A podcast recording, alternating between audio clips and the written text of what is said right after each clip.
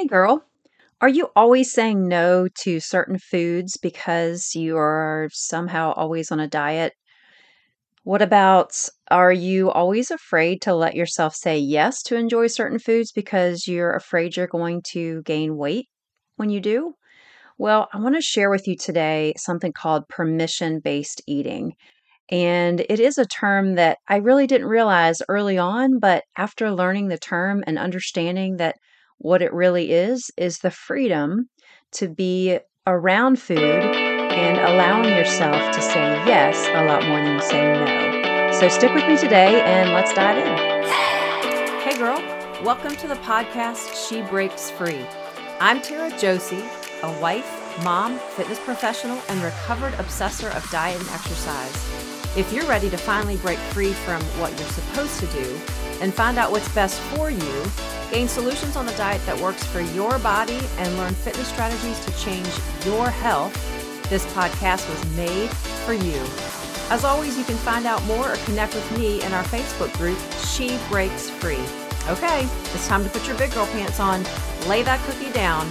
Let's get into today's show. I think in the diet world, it is so often that restrictiveness where you're always saying no to all the things you love, right? That's why we can't stick to things, because it is something that will always come to an end when we're restricting at some point, whether it's a month in, 3 months in, at some point we typically, if we're restricting, typically going back to foods that we really love and may end up overeating those foods. So I can remember really never feeling like I could say yes to things for a number of reasons, for fear that I would gain weight, for fear that I would jump off the wagon and really dive in headfirst and just binge. And if I said yes, then it would mean this downward spiral, and it could last a few days, it could last a few weeks. And then here I am back trying to figure out how I can get back on the wagon and stop feeling like I am out of control. So I'd go back to saying no to things. And I finally realized why I did this, because I lived in such what's called scarcity. I lived in scarcity for so long, for most of my life, really. And, some of the food narratives that play into that scarcity is always being told to clean my plate. Like that was part of growing up. Like you just ate everything on your plate. Didn't matter how much was on it. You always cleaned it. That was just the generation I grew up in. And you always needed to clean your plate. You can't have any dessert, can't have anything sweet until after dinner. You got to finish everything on your plate before you can have dessert. That was always a rule as well. And so those types of mentalities way early on in childhood feed into a term called food scarcity or scarcity.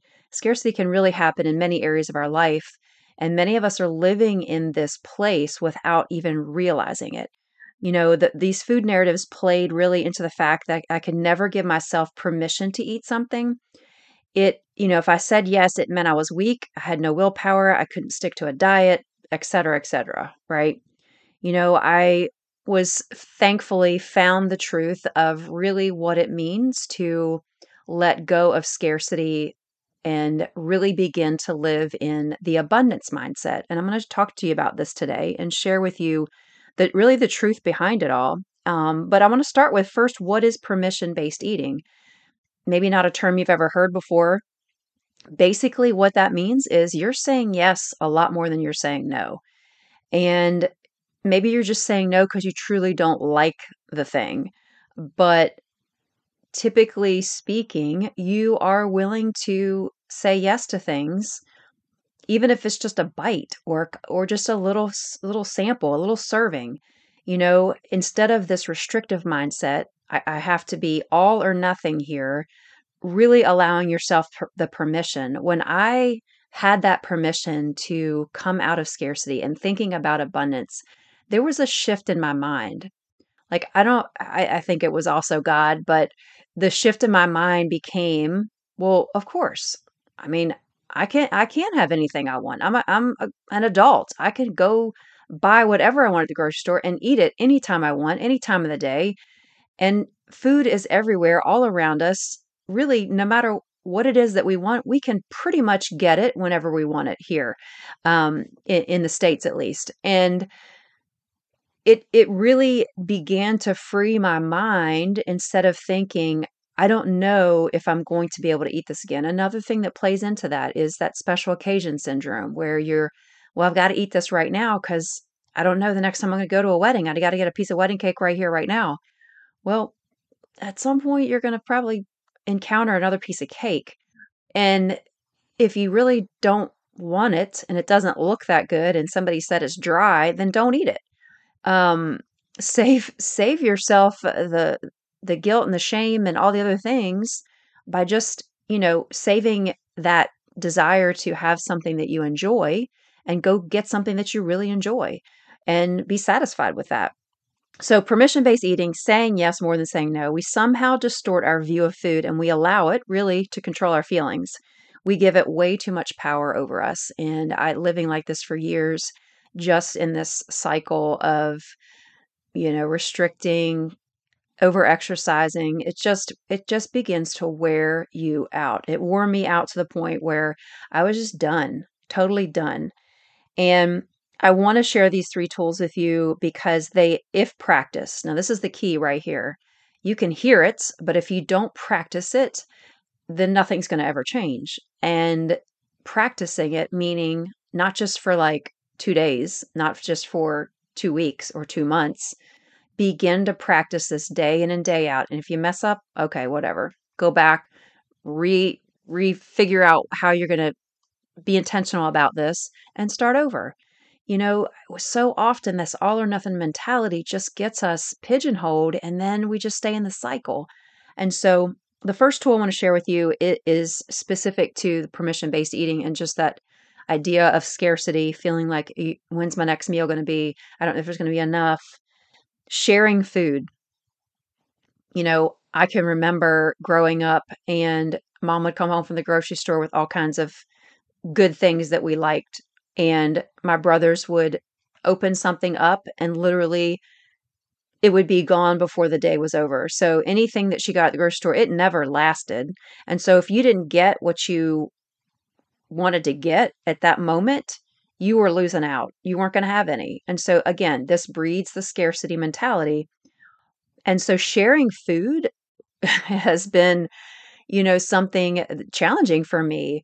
Because, I want it all. I mean, if I've got 2 cookies, I'm going to eat both cookies. I don't want to share them. And being able to practice that, being able to split something with someone at a restaurant, say, instead of having the whole dessert to yourself, splitting something, whatever it is that you really enjoy, being able to offer that up and share it and check yourself. See how that feels within your body, because for a long time it felt like, no, I'm eating this all myself. I get a candy bar, I get ice cream, I get a whatever, and I'm not sharing this thing. I want to eat the whole thing myself. Well, the more we practice sharing food, you know what? There's enough to go around. There is enough. We can go get another one. We can go get more if we really truly feel like we need it. Any food's available to us at any time, and if you need more, go get more. The second tool is to surf the disappointment. And this is us in our own flesh, right? Just dying to have what we want when we want it. And surfing the disappointment allows us to sit just for a moment in, oh, there's no more left. There wasn't enough cake left, so I didn't get a slice. Well, I'm really disappointed because I was really looking forward to that. Well, in about 2 minutes, 3 minutes, it's going to pass. Maybe 5 minutes or 10 minutes, but it's going to pass. That disappointment of the fact that you missed out on the piece of cake or the helping of whatever, that is going to pass. And it's really getting yourself to a place where you can feel the disappointment. You know what? It's going to end. Just surf it. Ride it out. And you know what? It's not going to be the end of the world. Be thankful for what you have and move on. If you really feel like you need something, then go get it. If you're that disappointed, then go do what you need to do and get it. But the reality is, if you're practicing this ability to just surf the disappointment, chances are your body really doesn't need it. If you're not hungry, your energy's good, your cravings are low, you're not going to need it.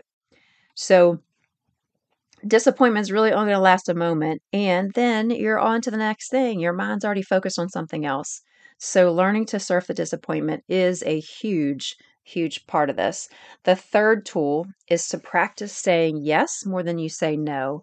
If you're somebody that says no to certain foods because you think that it is, hurting your body, or you're going to gain weight, or, obviously if you have issues like with gluten and things like that, you've got to know what your body needs. You've got to understand that those things you're not going to feel good, right? You're going to be bloated or whatever the pain or whatever might happen in your body.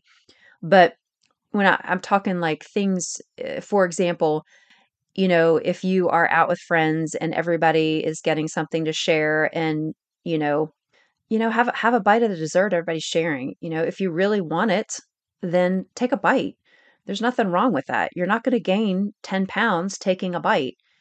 I think that the more that you can take a bite here, take a bite there, you learn, and it's a tool called intermittent sampling. You learn to be able to do those things with restraint, and your body, you become satisfied because you're allowing yourself that permission to, it's okay. It's okay if you really want it. If you don't want it, then move on. It's okay. You can find something that you really enjoy and savor that. It's really about being satisfied and, understanding that when you say yes to something, it is something that you really want, not just because you're feeling peer pressure, but it truly is something that you want. And stop saying no to the fact of the restrictiveness.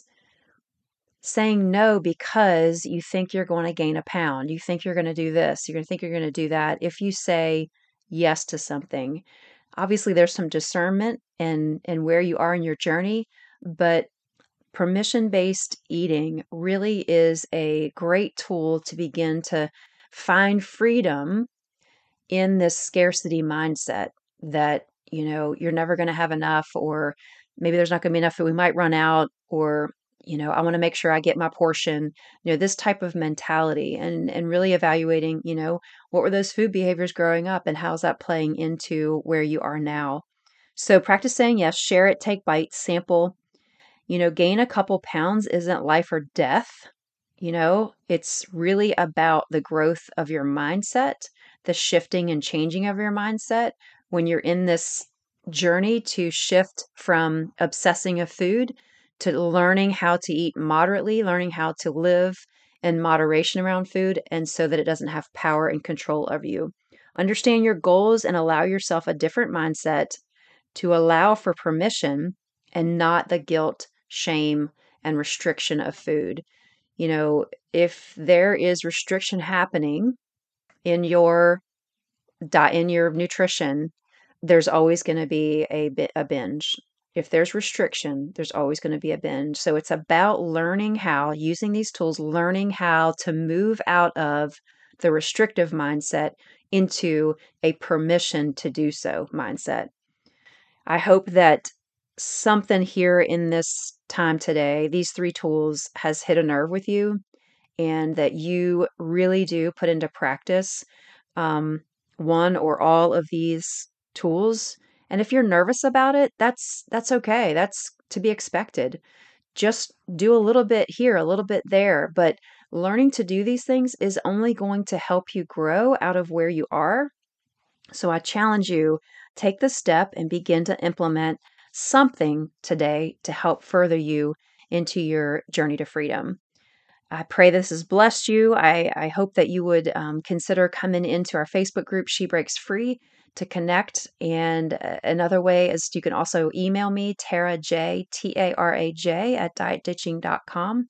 Would love to hear your story and see where you are in this journey and be able to encourage you where you're at. So take care and God bless. If you have been blessed today, you can thank me big by heading over to Apple Podcasts and leave me a written review of the show. I would be so grateful. Secondly, if you want to connect with me and others who are like-minded, go to Facebook and join She Breaks Free group.